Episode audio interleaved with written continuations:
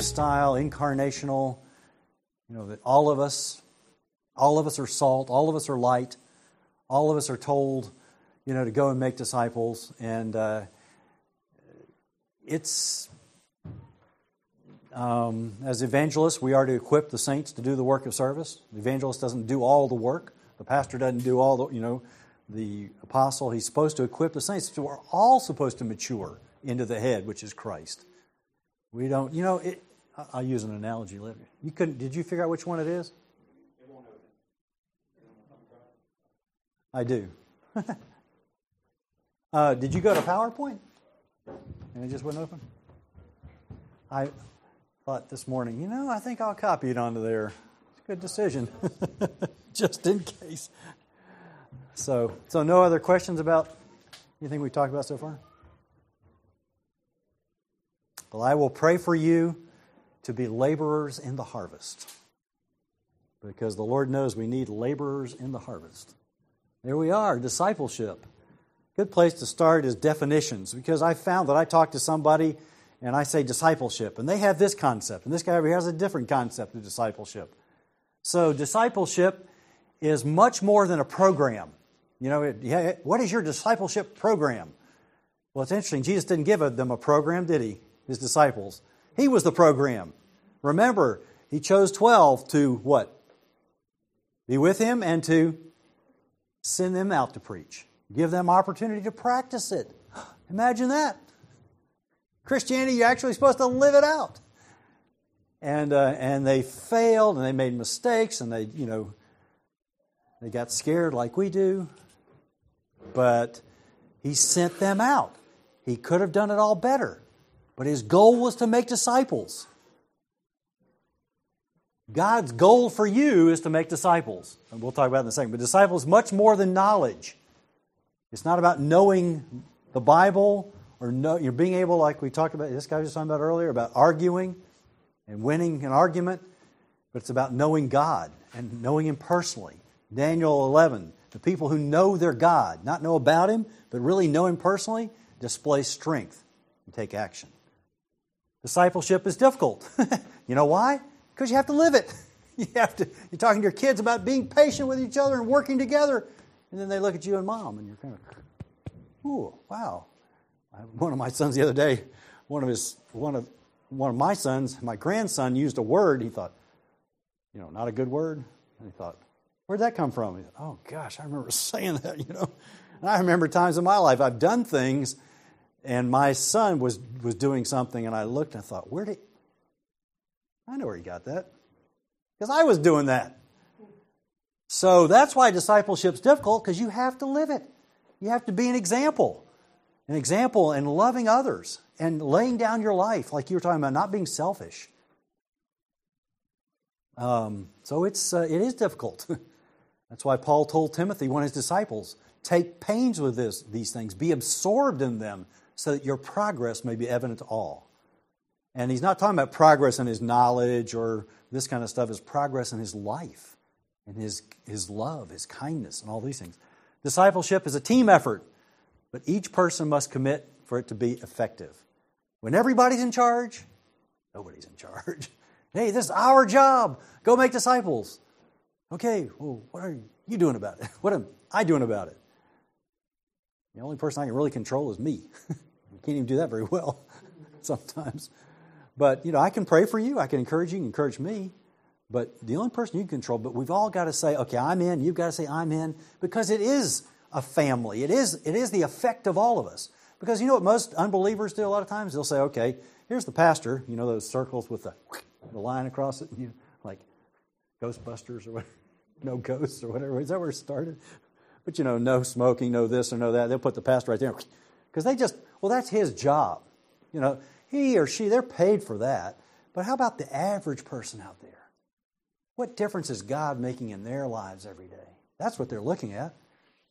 And so it really is a team effort, but it's fun that way too, because there are things you can do. There's things that you, uh, the way you can love and serve and affect other believers that I can't. So together we team up on them. Robert and I, you know, going hunting or whatever the situation is. Matt and I sharing the gospel the other day, or last year with this young guy out behind the, uh, the restaurant. you know, teaming up. It's much more. Jesus sent them out in pairs. We're, we're a part of a body. Discipleship is a group effort, and yet individually we must own it. You have to say, okay, who am I discipling in what way? Who, what am I doing to really make a difference in other Christians' lives? Okay, go ahead. So we have to define it. Um, discipleship by example. It's all about being an example. You like that picture? I think that's pretty cool. And uh, you can't see that verse because I was trying to pick a color and I didn't pick the right color. Luke 6:40. It's camouflaged. it says, "A pupil is not above his teacher, but everyone after he's fully trained will be like his teacher." Not like the teaching, like his teacher, just like good and bad. So you are a witness. You are a leader of some in some degree. You are a disciple. So let's just uh, I will help you be a good one. You help me be a good one. let's accept it. Let's uh, okay. I'm I am a disciple, and I should be making disciples. Go therefore and make disciples who will be able to entrust these things to other you know people who. Um, uh, I'm getting all mixed up. Go make disciples of all the nations, you know, teaching them to observe all that I've commanded you. Here's Jesus talking to disciples, talking to those disciples, and then it's supposed to go on reproducing. It's normal. We, we talk about reproduction in families, and yet in the church, we're sterile. We are. I mean, how many churches have started churches? How many, how many of us have led people to Christ? How many of us have actually made a disciple who's made a disciple? And I'm not trying to make you feel bad because I, it, you know, fingers point both ways, you know, and I, I have to say, wow, Lord, what am I doing? But a disciple, after he's fully trained, is going to be like you. gonna, that's like, whoa, your kids are going to be like you. How you live, not just what you say. That's what Jesus said to the, you know, the Pharisee or the, the crowd. Do what the Pharisees say. Don't do what they do. They weren't good examples. They weren't making good disciples. They had disciples, they just weren't any good. In Philippians 3:17, "Brethren, join in following my example and observe those who walk according to the pattern you have in us." That's all of us. And that's it's not like something we have to do, it's a privilege. You know, the Bible says children are a gift from God. My, my main disciples are my children. And I don't look at them sometimes. no, those little stinkers, you know, I wish they were somewhere else. No, I think man, it's a privilege to be a father. Every one of them. Isn't it, Chet? it's a privilege to, to, to love them, to disciple them. To, and what are you preparing them for? So that when they're 35, they'll still be at home and not working and living off your income? No, of course not. You're preparing them from day one, that's your goal, is that they grow up, they mature, they become faithful in little so they'll be faithful in much so they can be responsible. What a, that's a dirty word these days. Responsible for their own life and then for others, and they can have their own family. And we do that, you know, we, we teach that, and yet in the church, we need to empower one another, encourage and train one another, make disciples. Who are your disciples? Reproduce, reproduce, reproduce and teach those people that you lead to Christ to reproduce also. And we don't look at it like, oh man, I have to do this. It's a privilege. It's fun. it's exciting. You're impacting lives for all eternity. Okay, the paddle, this kind of continues the next uh, slide, the same. Your greatest teaching tool is your life your greatest teaching tool. So you, you know, what we're ultimately trying to do is get our life to kind of match more what we say, because the message will always be greater than the messenger. But we don't want to be total hypocrites, you know. We don't want to say this over here and then live totally opposite. We want to try to match that more, you know, getting closer and closer, but even when we die, we'll still be very far away from really living it completely. But Philippians 4, Paul continues, he said, The things which you have learned and received and heard and seen in me, practice these things, and the God of peace will be with you. More is caught than taught. Yeah, my children learn to work hard. All of them work hard. A lot of them have their own businesses because they saw dad working hard and enjoying it most of the time. Not grumbling about vacuuming and cleaning or you know changing diapers or or going to work and painting houses and you know you know coming home you know but do they see me handling life and difficulty they watch they watch they catch it you're teaching them all the time we think of well now's we're going to teach them about god you know what you're always teaching them about god in everything, all the time. They're watching you. Your disciples, your little disciples, and your adult disciples. Well, that kind of makes you want to straighten up, fly right, right? like, whoa. No wonder Paul said, you know, to Timothy, be absorbed in these things. Pay, a cl- pay cl- close attention to yourself and to your teaching. Pay close attention to yourself, Timothy, and your, you know, live it, practice it. Okay, next. Discipleship is for everybody, just like raising children. I start down here at the bottom. As the family is for everyone, so also is discipleship. We don't just, I don't, I have seven children. And I told five of them, I expect you guys to grow up, get married, have your own. Two of them, I said, no way. You'll never have a family. I don't ever expect that. You'd say, well, you're crazy. And I know, I'm, I'm joking. Of course I didn't. I expected all of them, and now all of them are married. And not all of them have children because some of them just got married. Um, but uh, it's normal. You don't say, you know, these few these few Christians over here, we expect you to really grow and mature. and You all, there's no way. You know, the uh, the body grows according to the proper working of each individual part. So discipleship's for everybody. Jesus commissioned us all to go, not the professionals. You know, in reality, there are no professionals. Uh, avoid this clergy laity divide. There are no professionals. And uh, we just, again, I think what it does, that professionalism, it puts people up there in the stands while the professionals are down there out on the you know field working hard and playing and getting exhausted and worn out. They need rest. The guys in the stands need exercise. You know, so we want to get us all out on the field. Jesus does all out, and you are actually again you are a disciple and you are making disciples. But are they good disciples? Are they healthy disciples? And I just want to help you know you can do this and you can make healthy disciples. First of all, live the life. You know, really enjoy Jesus like you were talking about earlier. If you have a problem, that's what this book is about too. Uh, if you have a problem with this relationship, or if it doesn't exist, all these relationships with people, they're totally dependent on this. If there's something broken here, it's because either we don't know God or we're not walking in the Spirit. We're a Christian who's not filled with the Spirit. So the, the, the thing to do is go back. Say, God, okay, how are you and I doing? What is there something between us here that's got, you know, that will help me with this these relationships? Okay. So discipleship for everybody, discipleship is intentional, it's not accidental. it doesn't just happen. Raising children is not a passive affair, right? You know, I saw one of the mothers out here working with her little daughter and, you know, right in her face, getting down on her level, and, work, you know, it was great. It was, it was fantastic. It was intentional. It didn't just happen. And you saw there was something needed attention. Now, it'd be a lot easier to just say, well, you know, let, let Vacation Bible School take care of that.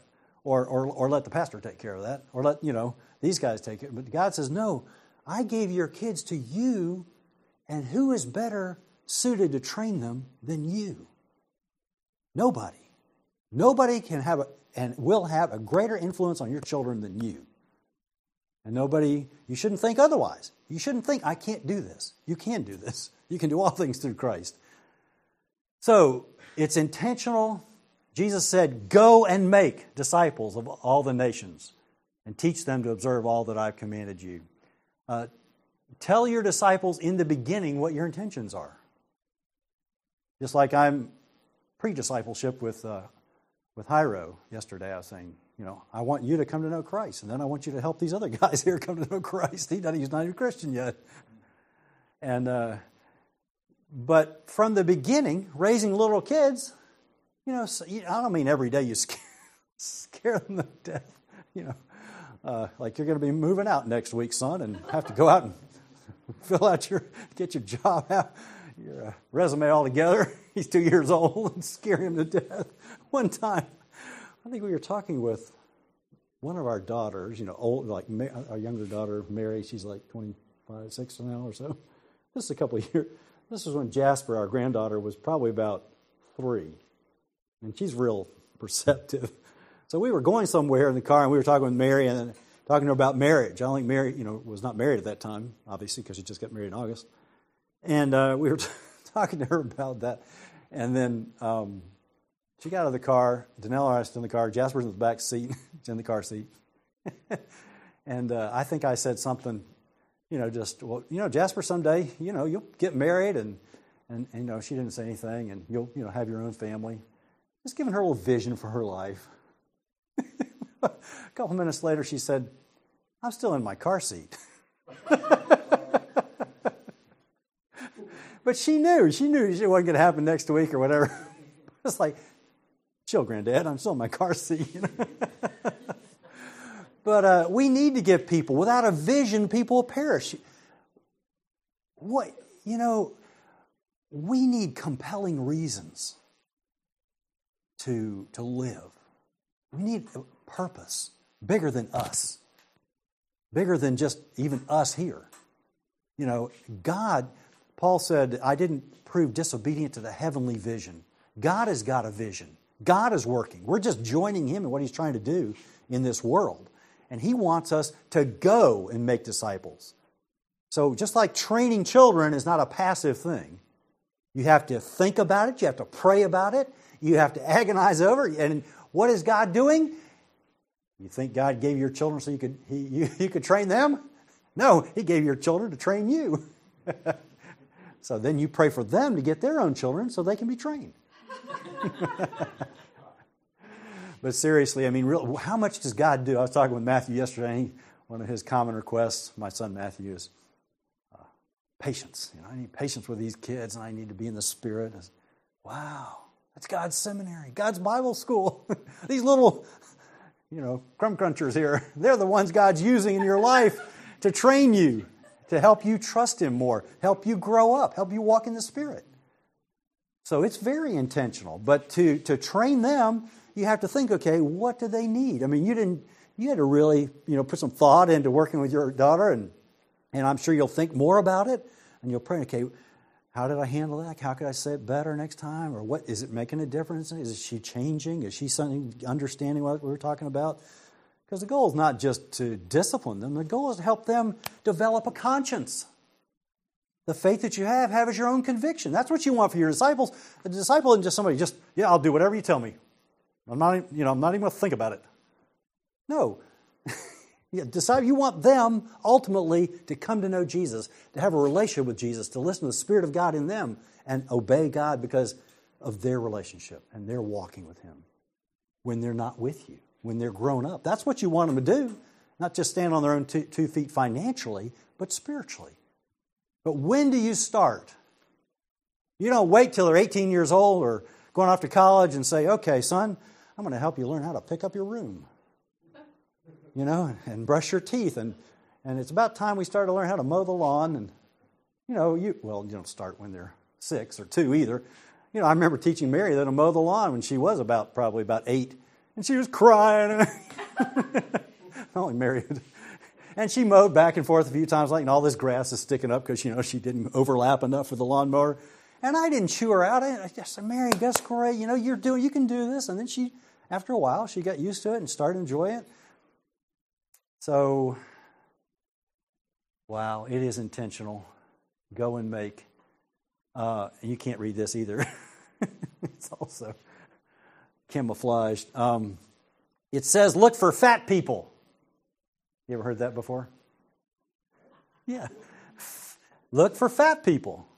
In Timothy, he says, 2 Timothy 2 2, these things entrust to faithful people, faithful men, who'll be able to teach others also. See, discipleship is not just about imparting your life and the gospel to one, then they come to know Christ, you help the other, help them grow, but also helping them from the beginning I, God also wants you. Do you, do you know any, you know, they come to know Christ this week, say she gives her life to Christ. Do you know anybody else who, who uh, any friends of yours or family who would like, who you think would also benefit from what just happened in your life and how God, oh, yeah, yeah, I've already been thinking about it. And you're thinking of reproduction. Usually, non Christians are, when they get saved, are better at it than we are. You know, I want to tell my friend, I remember doing that with my friends on the soccer team. I just wanted them to come to Christ. And I don't know, anybody's making me go tell them, pushing them, but I just wanted them to have because I was enjoying Christ. I was, free, I was free. I was no longer guilty. And so I wanted them to have what I had. And uh, I wasn't very good at it. I have a lot of zeal without knowledge. But one of the guys on my team, one of the goalies, wrote me, you know, I, this was a long time ago when I went to college at Clemson. I graduated in 74. One of the goalies, Jeff Steelman, wrote me about two or three years ago, and he said, I just want you to know I've gave my life to Christ after college. You know, I remember you sharing the gospel with me. And uh, so, you know, you never, never know, uh, even as a young zealot. But anyway, we are told to find faithful people. These things entrust a faithful to What's a faithful person? It's a fat person. faithful, available, teachable, fat. Some people will call them fats with a servant S on the end, fats. But you're looking for people who are available to you. They're willing to give. They're available to God. They're, he was faithful in a very little thing will be faithful in much. You say, let's get together and read the Bible, and they meet you. If they don't get with you and they just have excuse and no, I don't want to, and they're, maybe they really didn't get saved. um, but you're finding you want you know you uh, you love everybody, love all Christians, but you really pour your life into those who are most faithful. It's kind of the same principle of looking for a person of peace. Share the gospel with everybody, with all unbelievers, but some people are really going to respond. Doesn't mean you write the other ones off, because a week from now or a year from now, they may go through something in their life that makes them come to you and say, Hey, Chet, I remember talking with you about God about a year ago, and I didn't really want to listen, but my dad just died this week, and can we talk? And, and then they're, they're more receptive, and they may get saved. So don't write them off, but focus on those. Same with, with Christians. You know, get with those who are really willing to get with you, who are available to you, to God. They're teachable. You know, you encourage them in some way and you see they're applying it to their life. And they're faithful with what God is showing and teaching them to faithful little and faithful with much. That's why I think we really want to be overseas someday and start here. Start here now with one. Be faithful with one, be faithful a little. Okay, Ah, yes. This is our picture of our house church last year. You see Eric over there, Sarah, and their kiddos on the front row there. This couple is uh, Ukrainian, and uh, Sveta's not in that picture. She's Ukrainian too. Uh, but these guys are living here in America. Uh, Sveta's a single girl that is living with Timmy in Kenya. Timmy's right next to me up there and his wife is in front of him. That's my wife, Danelle, on the right. Um, but discipleship requires a healthy DNA in the church, in your body. And what I mean by this is uh, D for divine truth, N, nurturing relationships, and A, apostolic mission. A healthy church has all of that going on, where God's word is valued and taught and obeyed and nurturing relationships is not just about attending meetings, but people caring for each other during the week, praying for one another, serving each other, helping each other paint the fence or whatever the, you know, whatever the, whatever needs going on in a marriage or family, raising kids. And then apostolic mission. It's so important. That seems to be one of the first things to go. That's why I'm so encouraged by you guys taking this time. You're here today. Your church is doing this because evangelism and having lost people in our hearts is probably one of the first things to go. It's, it's the front lines. And it's so easy just to, out of sight, out of mind, you know, you, they're not going to be knocking on your door and saying, please tell me about Jesus. That's why we have to go. That, we were talking with some of you guys earlier, and they don't even know what they don't know. They don't even know that they, why they have these problems. The righteous man falls seven times, rises again. The wicked stumble in time of calamity. And when they stumble, they, they don't even know why they stumble. They, they keep having these problems in their lives and they don't know what it is. And You and I can help them figure it out. Hey, this is why. This is why. The righteous man falls seven times, gets back up because, well, I see what I fell over. You know, hopefully we will learn not to fall. But they don't even know. So we need to be, have the apostolic mission. We need a, a good, healthy church is a church that's on mission right here. Again, you don't have to go overseas to be a missionary, to be a, on mission, to be salt, to be light.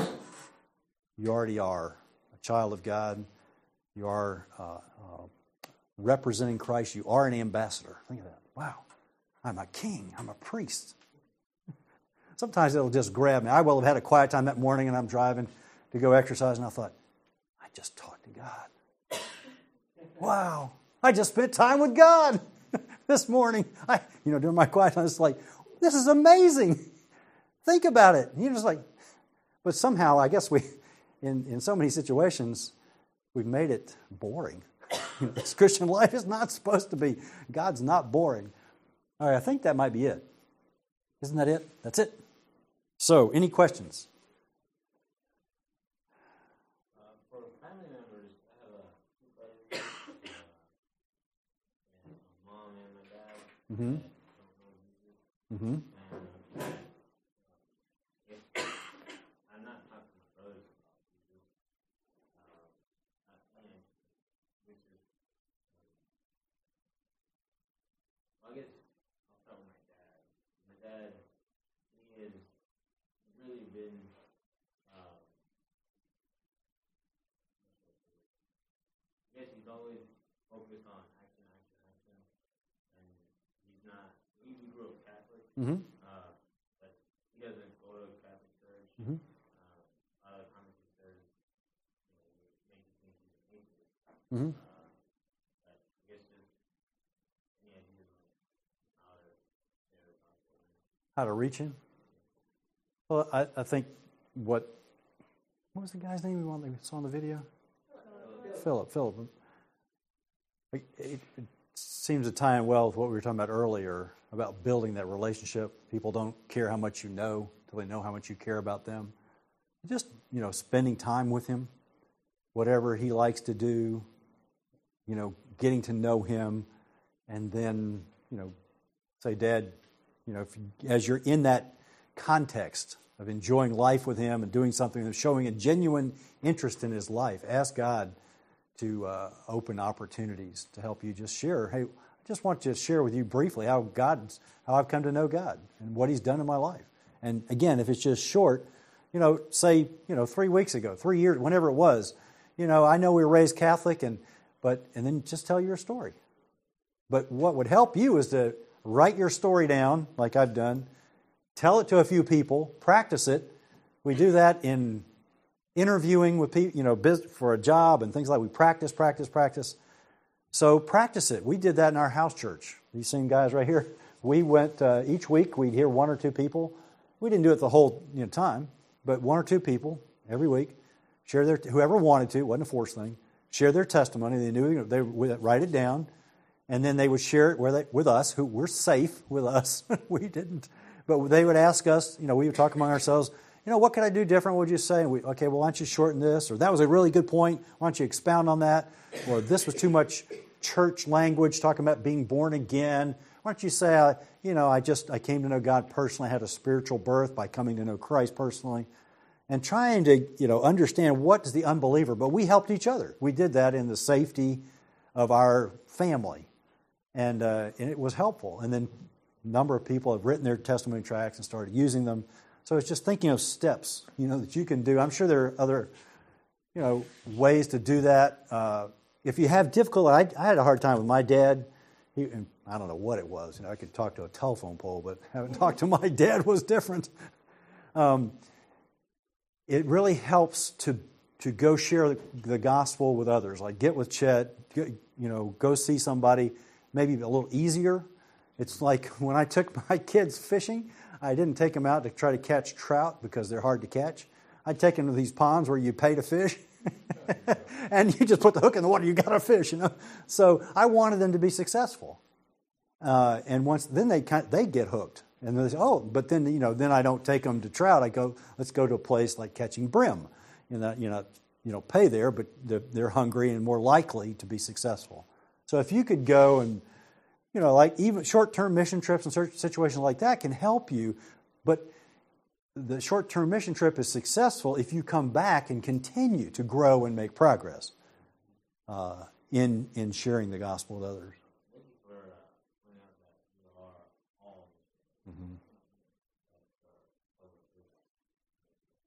Good. Like I said, the devil wants us to not think, you know, it's that's their job. You know, that's their job. That's his job. That's her job.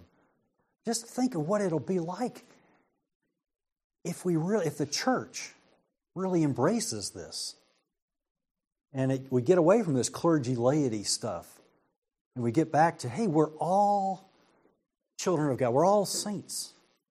We're all kings and priests and ambassadors for Christ. And you are. Jesus said the Holy Spirit, when He's, he's come upon you, all of you, the pejorative, is that the right word? You will be my witnesses. Not just say even go witnessing, but that's who you are. So even that should help you. Oh, wow, I'm always on mission. Let me, let me consciously realize I'm always on mission. People are watching everything I'm doing. Even maybe nobody, no other Christians are around watching me. I'm on, I'm on mission. So I really want to live a life that points people to Jesus, that draws them to Him. Any other questions? I guess you need to. Are we good on our time? I um, found that you're always very good at driving to a spiritual component very quickly, right? So you and I haven't seen each other in a while. Upstairs, you I chit chat for a second, and just, so what's God been teaching you? right? I mean, just skip right through it. So that's a great question. What are other questions you use to help get to that place quickly? With unbelievers in the gospel? With Or- believers, in terms of with believers? Um, and, and forgive me because I knew I wasn't going to have much time with you. No, So, so well, I, I, I wanted, I'm asking for more. and, and the reason I did that was I want to know, but I want to know so that I can pray for you. That's, that's because I know I won't have much time, so I got to the point. Maybe I would chit chat a little more, not be quite so direct. Um, what's God been teaching you lately, or what may I pray for you about? That always, I think, you know, because when you ask somebody, what can I pray for you about? That's something on their heart.